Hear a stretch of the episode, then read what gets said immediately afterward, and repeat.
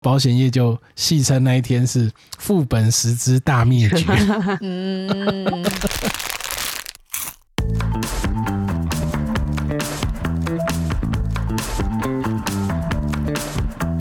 欢迎收听无与伦比，我是 Five，我是伦爸。我是阿比，上一次我们录了一集叫做《罐头保单与十支十付》，对，那讲到实实支实付险的呃实用性，嗯哼，那当然，其实就有人来问我们说，哎，那他看了一下网络上的罐头保单，发现啊、呃有一个东西叫做双十支，对，那他们也来问说，什么叫做双十支？嗯，是不是需要做双十支？嗯，那时候本来就我们本来就想要再录下一集解释一下什么叫双十支，是，对，但是因为 中间有很多时事，没错，所以我们拖到这一集才来录啊。嗯哼，嗯嗯。不过也很巧，因为上礼拜刚好又发生了哦，发生了所谓副本十之大灭绝没事件，没错，新闻都在播，而且在 嗯，对对对对对，新闻新闻一播，大家又其实大灭绝事件是前面先有一个呃金管会要宣布要改革副本实支，对。啊，要用损害填补原则来改革，嗯然后就开始引发这个骚动，然后后来才有副本实支大灭绝事件，嗯嗯，所以拖到今今天才来聊，我想也是，刚 刚好，刚刚好，好，就是顺便聊一聊这个，搭上聊一这一波，聊这个新闻事件。嗯哼。嗯，对对对对。对对。那我想我们应该要先解释一下什么叫做双十支哦。嗯，一般呢，是我我们上次讲到，呃，以前的医疗险通常就是住院或是手术嘛，对大概就是说住院一天给你多少。嗯，那手术的话，就看手术的轻重啊，嗯就乘上几倍，啊越严重的手术乘的倍数就越多，这样子。嗯，那传，因为在早期健保刚上路的时候，那时候，嗯，因为要自费的项目不多，对，所以购买医疗险基本上好像只要住院手术啊，都是以这个为主。但是后来健保有所谓的 DRGS 啊，嗯。这个上路之后，你就会发现它的趋势是住院天数越来越短。是，啊，甚至有时候你都还没有完全好嗯哼，啊，呃，也嗯嗯，医生就会说，嗯，你好的差不多了，可以回家你是不休养是可以出院。对，对，因为我们要把病床空出来没错，嗯。啊，就是住院天数是越来越短，嗯然后自费项目是越来越多，嗯，所以后来实支实付险它的重要性就提高了。嗯。因为你去看病，很多东西医生都会问你说啊，你有没有保险？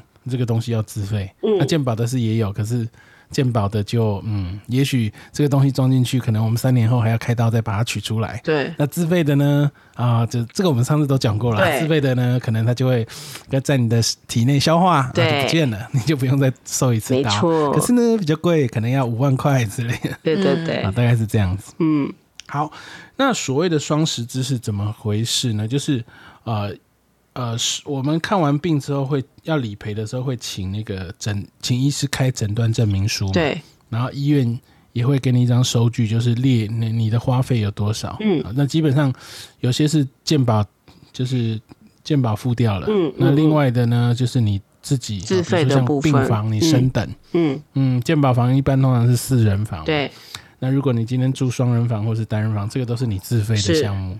好，那当然还有其他的一些药药物啊、材料等等。嗯哼，那所以收据上就会载明说，呃，你你就是花了多少钱嘛。对，啊，那诊断证明书是可以开好几张，比如说你跟医生说我要十张，对，你就付钱就可以了不用那么。多了。有，对对对对，有的是有的是要给学校啊请假用，有的是要给保险公司之类的。嗯啊啊，诊断证明书好多张，可是收据只有一啊一般来张讲就是一张啊。那剩下的呢，它就是影影印给你，对然后盖与正正本相相符啊。哎，对，那个就叫做副本。对，那有些保险公司它的实支实付险呢是不需要你拿正本收据的，嗯，就是你拿副本就可以理啊你等于你。你如果是保了两家啊，跟两家公司分别都保了十支实付险，嗯，跟第一家请领完之后，也可以拿副本收据去跟第二家保险公司再请领对第二份。对，好，那有人就会好，已经解释了什么是双十支了，但是有人要问说，那为什么需要做双十支？对，好，那这个要解释一下哈。一般如果我们通常在假设只投保一家保险公司的时候，嗯通常我们会规划一个实支实付险，再加上一个日额险。嗯日额险就是说住院一天赔多少钱呢、嗯那因为实支本身呢，它又有转日额的功能。嗯哼，啊比如说，假设今天实支险我们是保啊这个所谓的两千元，然后杂费十二万好了。嗯。那在啊没有自费的情形下，或者说你自费还比那个嗯自费的金额不高了哈，嗯。比如说今天啊住院完全没有住到单人房跟双人房，就是健保房，嗯。然后也没有什么要额外支出。嗯。那住院假设住了三天，嗯，那三天呢，他转日额就是三乘两千，对，就就是六六千对，啊。那也许你只花三百块，嗯他就直接赔六千给你，嗯就是转成日额了。对，日额你就是一天两千嗯，嗯，OK，好。那我们假设呢，同时保了日额跟实支的时候，嗯假设一样住院三天，嗯那这时候啊都没有额外支出的话，嗯那这时候实支是两千，然后日额也是两千，是不是一天就是四千，对不对？对好，那四千乘以三天就是一万两千。嗯 OK，好，那那在没有额外支出的情况下，其实理赔是一样的，跟你担保十支四千元嗯，是一样的情况。是，可是为什么要拆成十支再加日额呢？嗯这个就是今天一旦你有十支，就是你有收据要请领的时候，嗯有自费要要请领的时候，嗯那个日额。那就会发生它的功用了。比如说今天好一样住院三天，我们再回到住院三天，嗯可是假设刚好哦开刀梦用了某一个材料，嗯啊需要六万好了，嗯需要六万，然后你也升等单人房，嗯然后哦讲双人房好了，讲双人房比较简单哈，因为假设我们是保两千块，嗯啊，那双人房假设一天也是补两千的话，嗯啊三天，嗯，那你这三天差额是六千嘛，对不对对？然然后那个材料费，是六万，对，所以是六万六千。嗯好，六万六千的你已经付掉了，嗯然后十支也赔你六万六，所以这六万十这六万六就用十支险冲掉了。对对，所以你等于就是内账刚好抵消嘛。对，但是这时候呢，另外的日额嗯两千元乘以三就有六千元。嗯好，这时候呢，第一它可以拿来当你的看护险。对，你知道有些人他当然家里人口比较人口比较多嘛，没错，啊，是生病住院，就是家人轮流来看，嗯。那就好了。嗯，啊，可是你要知道，那有些人他不一定有那么就家族那么大，嗯。啊，他可能就在台北，只有夫妻两个跟两个小孩，嗯。他嗯，爸妈可能都在中南部，对，那他住院三天，啊，老婆又要顾小孩，也没办法来医院陪他。嗯哇，那他自己一个人，可是那个那个又可能开刀又有点严重，那这时候他可能就要需要请看护，对。对不对？对，那看护通常全天的话，一天大概差不多就是两千元，嗯，所以那个日额两千呢，刚好就给你请看护用。对，特别是住院天数，有时候一长的时候，有时候住院个七天十天，嗯，我跟你讲，那个即使家里有人都不见得很辛赚得过苦啊来，因为他们也要上班辛苦，，没错，嗯，所以有时候就是啊，这个日额就可以拿来啊，这个当做看护的费用。嗯。嗯，啊。那就算你不需要请看护，假设你的家人都可以照应的来嗯。啊，这个那这个日额两千呢，也可以当做弥补你的薪水损失。对，我们都知道有有些公司一般请病假是要半薪嘛，是，啊，或者有的人他是劳力工作者，他没有上班，他那一天就是没有收入的。比如说开计程车的嗯哼，对，啊，所以他那住院啊，住院的三天或是六天期间，那两千元啊嗯啊乘就是乘假设乘六天啊，这个那就是他的这个薪水补偿险。嗯哼，所以我们会有十支搭上日，我不知道大家还跟得上我的思路吗？可以可以，OK，啊，我很很快就那个十支搭日了。嗯，那好，在这边就是因为十支本身呢，它因为它可以转，它有转日额理赔的这个功能，对，所以有些人呢，他就干脆不买十支险搭日额险，他直接十支，然后再搭另外一家公司的十支。嗯，那老实讲，保费并没有差非常多对，顶多有时候就是多了一个主约的成本而已。嗯啊，那十支加十支呢？如果在啊，假设第一张理赔掉收据之外，嗯，我们先假设第二张十支它是转日额理赔，那是跟搭日额一样的。嗯。可是当自费金额高的时候，像我刚刚讲的，假设六万六啊，如果你是十支搭日额嗯，啊，第一张是理赔六万六，把那个收据冲销了，对，然后第二张日额就是理赔六千块给你，哎、对，所以十支搭日的是六万赔六万六，然后赔六千对。可是你一旦是双十支的时候，第一张赔六万六，哎，第二张十支也赔它就不是6万日额了，它也变成十支，也赔六万六，所以那个薪水补偿、就很高了。心理补偿就，他心理补偿，对，对对对，就觉得嗯啊，可是有的人嗯啊，回头来讲，有的人就会觉得啊，你怎么怎么把保险当当做赚钱用？对这又不是又不是要给你赚钱的。嗯哼，对啊，所以之前就一直有人提所谓的损害填补原则。嗯 OK，这又是一个名词要解释了哈。填补，嗯，等等一下，先打断一下。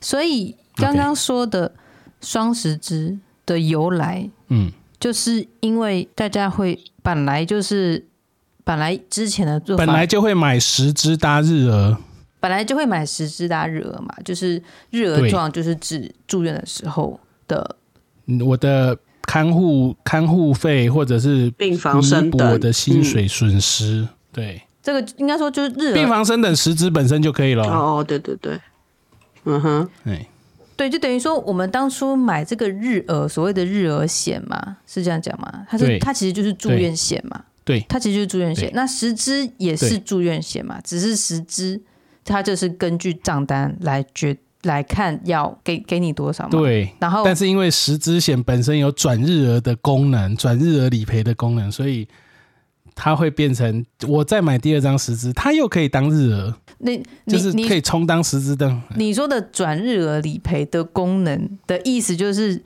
其实你用日额跟用时支是一样的意思嘛？因为你用日额，它也是看你，它是一天两千，但是，它是如果收据金额开更多的话，它就给给你一天两千更多。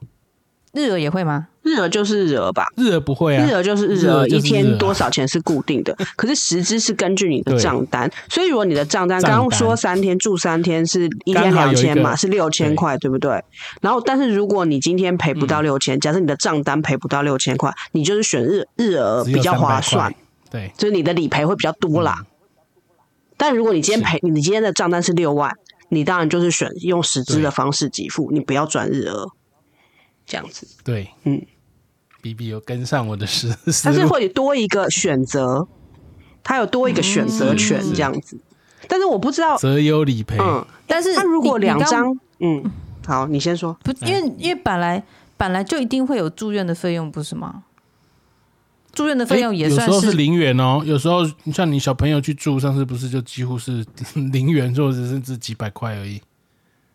住院的时候有有住院费啊。如果住院的话，住院费是指说你是说你支出还是你说你？嗯，就是账单上还是会有住院的费用，不是吗？但你有付到吗但有？的健保就抵掉啦因。为你是健保我讲的是自嗯，哦，因为我生了单人房，所以是因哦为我生了单人房才会有费用是吗？对啊，是啊，生成单人房辞职也是会给，也是会给付掉啊。看你的实支啊，如果你的实支是保两千，但单人房可能要三千，那你就还要还有一千要付。嗯，但是如果你十支是保三千，那三千是实支也是可以 cover 的。所以日额就是不管你的账单多少钱，我就是一天给你两千。对，对，是的，然后实质就是我就是看账单，所以也就是说你在这两者之间，你你两个都保，然后到时候你就我就可以择优理赔。择优理赔，对，不能两个都拿。它是同一张保单，两个都拿。哎、也有也有也有比较新型的十支，它本身是十支，但是又又包含日额在里面，也有这种啊。但是我们我们一般就先单纯化，嗯就是对，通常就是有一个住院险里面，然后它就会明条列日额、赴约日额、赴约十支，是这样吗？嗯，差不多类似这个意思。对然后就看你要保日额还是要保实支，还是都保嘛？对，一般当然优先的话啊，预算不多，优先是实支啦。但是比较传统的，就是通常会十单一家的保险公司的时候，是会建议你在实支之外再买一张日额险。那我刚刚理由我刚刚已经前面已经说过了。那有的人会觉得，我既然要买这一个日额险，我何不把这个费用拿去再买一家实支，这样子。这就是双十支的由来。对，就是他把第原本要充当那个补偿险的日额险，用另外一家实支来取代。嗯，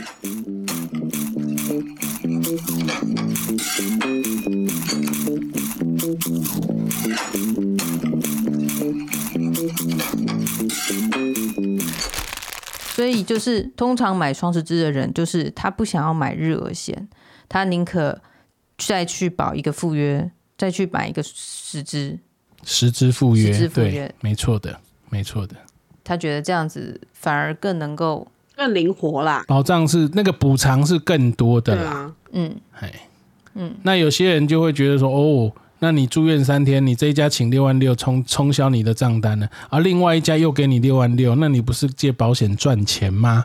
很早以前就有这一类的论调，嗯那所以后来就有所谓的损害填补原则。嗯那保险里面它所谓的损害填补原则是什么呢？就是说你赔了多少钱，保险公司就补你多少钱。嗯啊，这个通常是用在物品保险，就产物保险的时候。比如说好了，你今天进了一批货，啊，这个货假设是一百万啊，你放在仓库里面，你保活险，那你跟 A 公司保了一百万的火险，万一烧掉了啊，这一百万他赔给你啊，因为这个货对你来讲蛮重要的。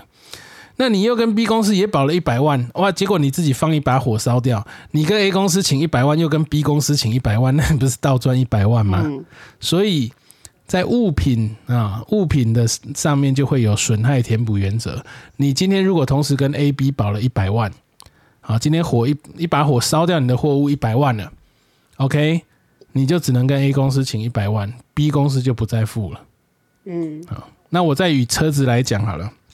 啊，车子假设你买了今天买了一部啊一部车，这个车可能比较名贵啊，假设是三百万好了，那你可能跟 A 公司保了一百万，也跟 B 公司保了一百万，嗯，那那今天你撞车啊维修啊车厂开估价单是五十万，那你跟 A 公司请了五十万，你就不能再跟 B 公司请了，因为修车的五十万已经填补了。嗯。可是今天呢，你一旦撞车哦，修啊，假设修是要修一百五十万，那因为我刚刚讲，你跟 A 公司保一百万，跟 B 公司保一百万嘛，你跟 A 公司请领了一百万，因为你你只跟他保一百万，他赔了一百万之后，还差还有五十万的缺口，B 公司就会再补上那五十万的缺口，所以这个就叫做损害填补原则，嗯哼可以理理解吗？嗯嗯，理解。好，是那之前有人就说，那不能让这些人借着生病，然后来赚钱。对，所以有人就说，这个也要比照损害填补原则来处理。就你收据六万六，啊，那就是六万六赔了，就 B B 公司就不能再赔了，嗯免得让你赚钱。嗯可是后来法官有裁定哦，他说人身保险不适用损害填补原则，因为它并不是物品。对，嗯啊，你车如果像我刚刚讲的车，那我如果这部车值两百万，我我假设我 A 保两百万，B 保两百万，我车撞撞了两部，我又白赚一部。那但是人不是这样啊，就像有人反击，他说我没有人会故意为了要请领那个保险费，他故自己故意去得癌症，他不会这样嘛，嗯，对不对？嗯所以后来法官是才是说，人身保险并不适用于损害填补原则。嗯。所以后来，那当然金管会那时候还是才是说，那既然有这个疑虑，嗯。第一波的行动是说，金管会是说，那么在投保的时候要求保护必须告知，对，啊，就是说我已经买了，我有没有嗯？买过嗯。实支实付啊？我必须让保险公司知道，我清楚的让你知道。对，那如果已经清楚告知了，而保险公司仍然愿意承保的话、嗯，o k 那他就必须接受了，对，他就必须接受这个副本实支的责任。没错，那当然，保险公司也可以不接受。那如果我看见你已经有了，你还想要来，抱歉，不不接受。嗯好，所以就是这风险让保险公司自己决定。嗯这是最早那一波的改革是这样子嗯子。哼，啊，可是后来还是有人就是他就喜欢嗯投保多家，就是多家保险公司，然后。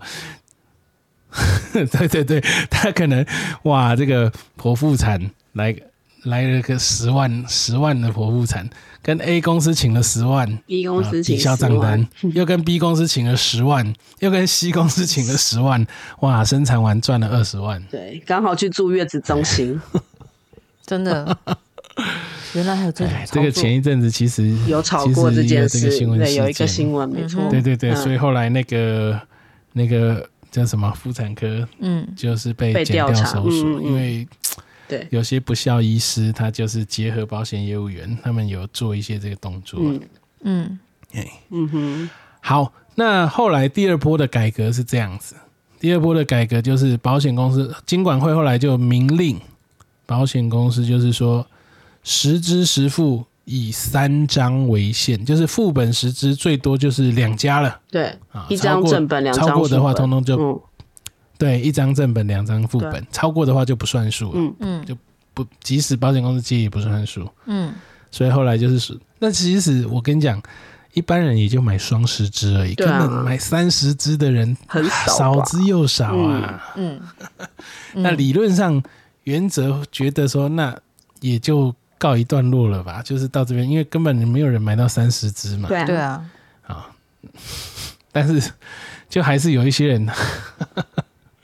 他们是，他不是住院医疗十支，他是那种意外伤害十支，然后故意去受一个小伤啊，那他又同时投保多家，反正就一直有这种声音啦。嗯那一直有人觉得就是对这种现象不平，然后在这个二零零三年十二月的时候，金管会就有一个新闻啊，那时候可能新闻新闻一见报，其实大家就一直在问了、啊，嗯。就是说金管会挥刀要改革这个双实支啊，就是副本实支，嗯。要朝损害填补原则的方向，就是我刚刚讲的，那，就是理赔，就是以收据金额为限、嗯。啊，不会让你多赔。嗯。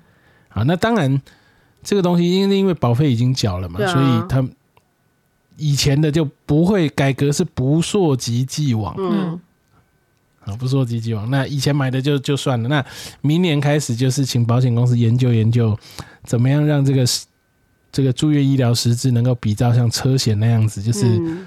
分摊呐、可是你刚刚不是说法院已经裁示了吗？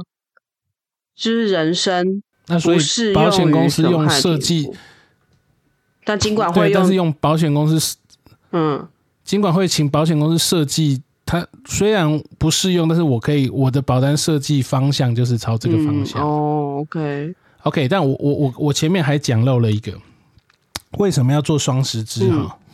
为什么要做双十支？除了我刚刚讲的第二份，它可以拿来当你的啊补偿之外，嗯还有就是因为早期的十支啊，他即使买到四啊这个三千元，嗯。就是单位六的话啊，嗯。他的就是住院医医疗费用的理这个上限也大概就是十来万而已。嗯嗯嗯，那有些人会觉得我十二万是不够的啊，对。十二万或是十五万对我来讲是不够的，可能有时候一个达文西手臂就要二十四万，没错，嗯嗯，所以他会觉得不够，嗯。嗯，那他就需要买两家，十二万加十二万，这样一旦遇到比较高额的自费项目的时候，两家十支是足以 cover 的。没错，嗯。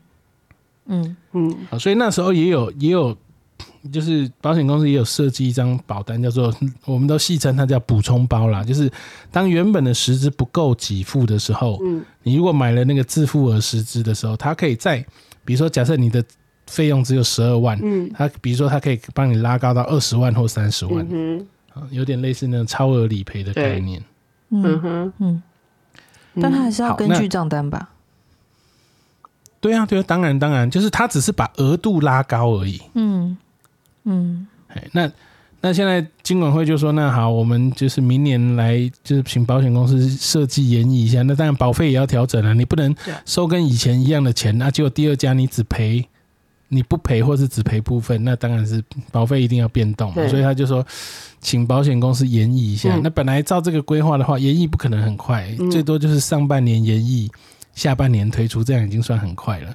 可是消息一出，没想到又引起骚动。对啊，大家就想说不溯及既往，那赶快快保，赶快保，结果 结果保险公司就决定不要买了，对，不要卖啊一，堆业务员，一堆业务员赖狂想。对啊，以前都是他们问去问保护说，哎、你要不要买？你要不要买什么保单？现在全部保护全部打过来问说，哎、那个实质实物险，对，你们接受副本理赔吗？家暴。对，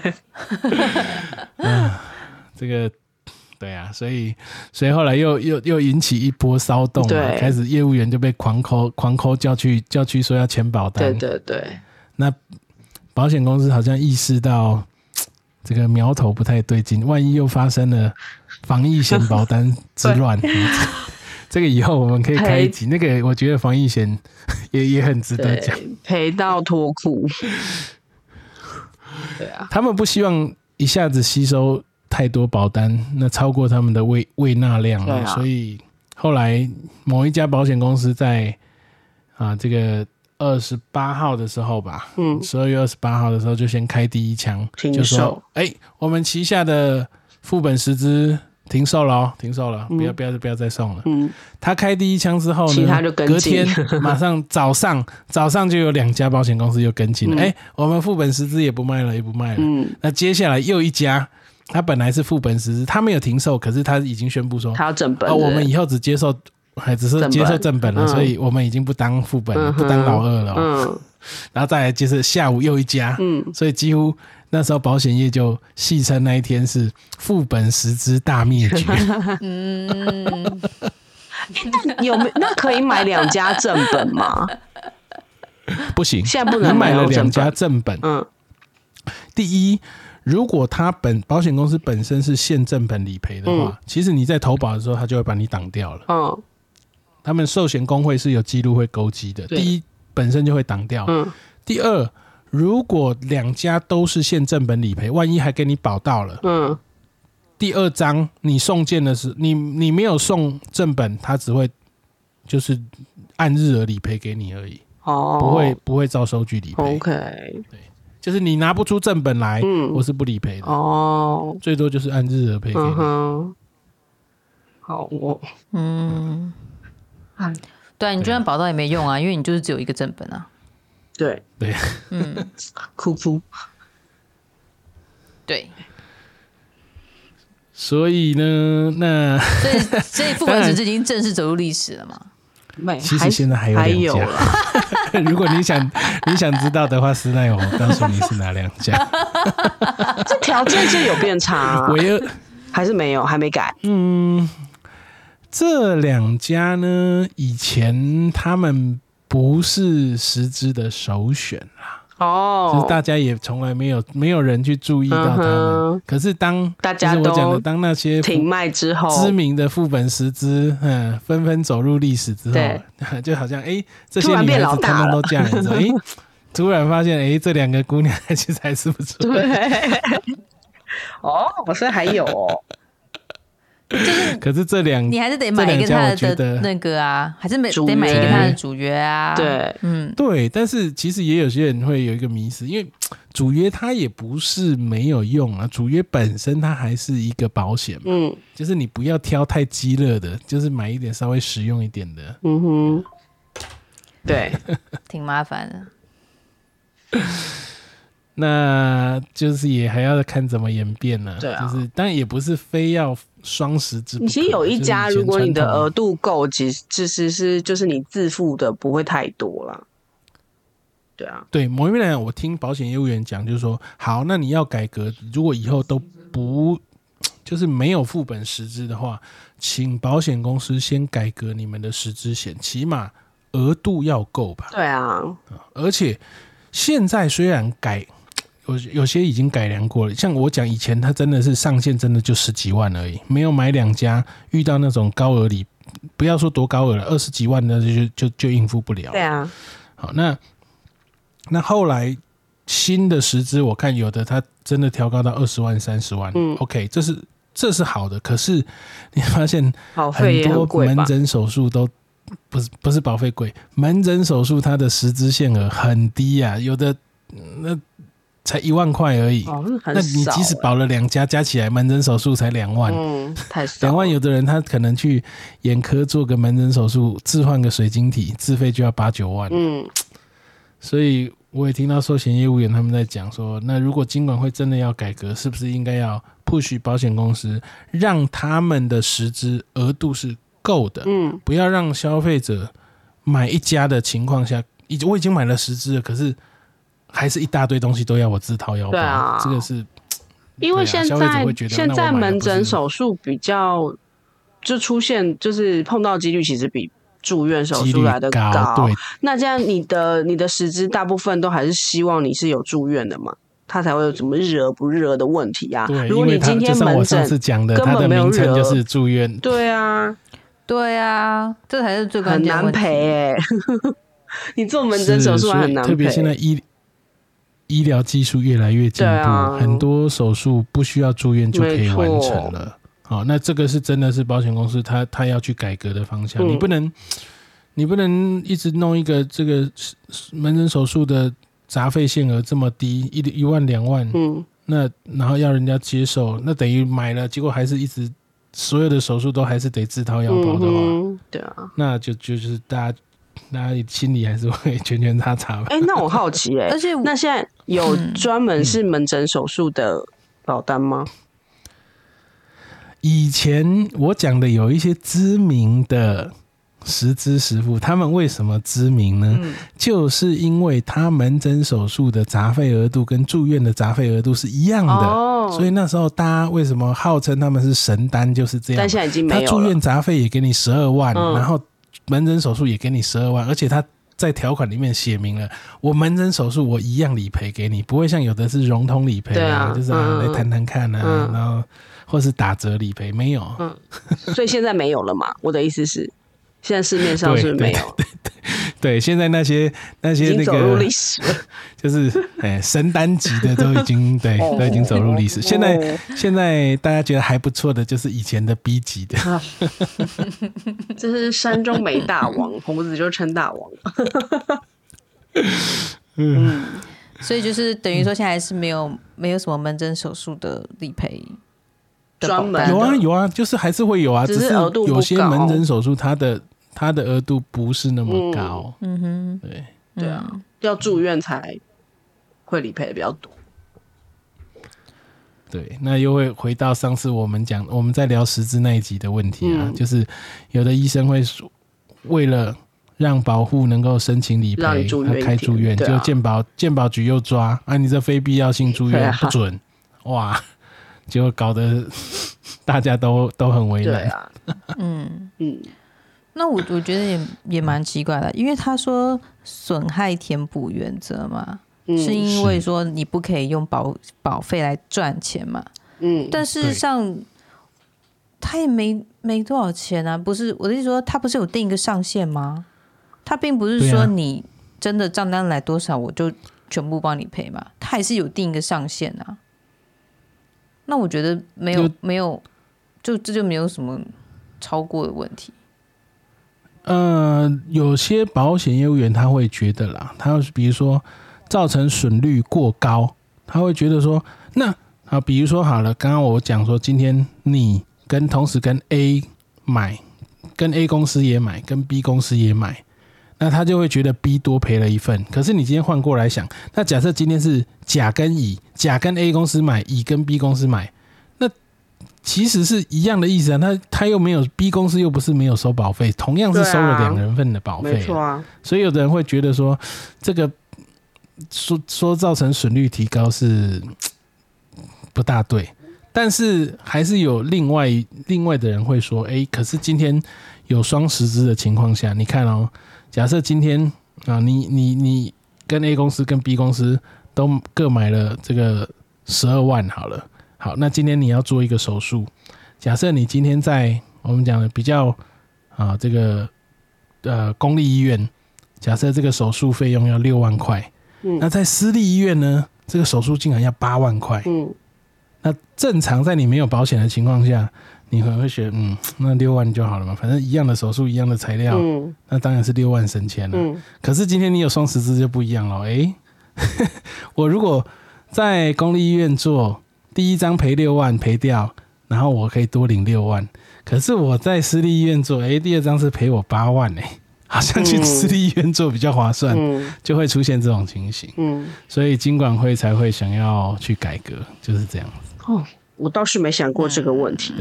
当然会像 Five 讲的，那既然保险公司你都已经拉到这个，你所谓的你这个限额是你能接受的，那对啊你，你就当成是另外一个人来买，然后赔了这样子啊，对啊，是啊，我我是觉得还好，这是这个应该不算太过分。对啊，可能也就是因为不是太过分，所以才会一直到现在才还没改革啦。对，就到现在其实也还没有嘛。其实保险对公司也，还在没有讨论，在讨论提出什么方案啊。对他现在只是先把它砍头而已。对，真的很意外，因为没想到条款都还没有去商讨怎么改革，先停售就先对对，先停手先，停售，对，直接堵住你的可能也是赔了不少吧，我看。某一面来讲是，所以后来十支十付险的保费也一直提高，一直提高。啊哇，我跟你讲，早期买到十支的，你去看那个费率，不可同日而语。对啊，一定的。虽然说后来的它的杂费额度是也是杂费限额也是提高了，可是保费也是高很多。嗯哼，嗯早期买的我觉得还是比较好，相对还是比较好。嗯，觉得就是就是已经买不到了。OK，呃，没有买到副本十支的也不用太懊恼，就把它回归成起初，没有当成我们回到以前没有双十支的年代。对，不过不过就像我们上次讲的，如果你还没有十支十付险的话，先去买第一张。呃，你呃你觉得也有它也有它的实用性，也在你经济允许的范围内，可以先买第一张对。十支十付险对。作为这个以后看病需需要用到的。嗯哼，但是第一张就变成在日额度要买跟实支之间，一点。那我我因为我有遇过，有的他他也甚至也没有十支大日额，他就买一张十支而已，他可能预算有限，嗯。但有有总是比没有好啊。嗯就是以后我上次讲的嘛，就是可能有时候只是一个小病，一一个材料就三万块去了，对啊哇，那够他付十年的十支保费。嗯哼，而且你如果只买一张的话，就是额度真的要买够哎。现在大部分以住院本身，他给的还算是够了，嗯就是门诊手术，唯一差的还是在门诊手术。嗯哼，OK。好哦，所以要买的人还是要研究一下条款，然后或者是你把想问的问题整理一下，请业务员回答你。问你的业务对对员，对，还是要问清对楚 对。你不要觉得很难懂，对，对，请你的业务员告诉你。嗯嗯嗯，好的嗯，OK，那下一次我们如果有机会再聊保险的话，我们可以来讲一讲刚刚讲的很有趣的防疫险防疫险之乱。不是说车险也要聊一下吗？车险嘞，太多可以聊，还有意外还有险，意外险呢。没有问题，没有问题，没有问题。我们之后慢慢来好哦，好哦，OK，那今天就到这里喽。那我们今天就聊到这里喽，嗯拜拜晚安，拜拜。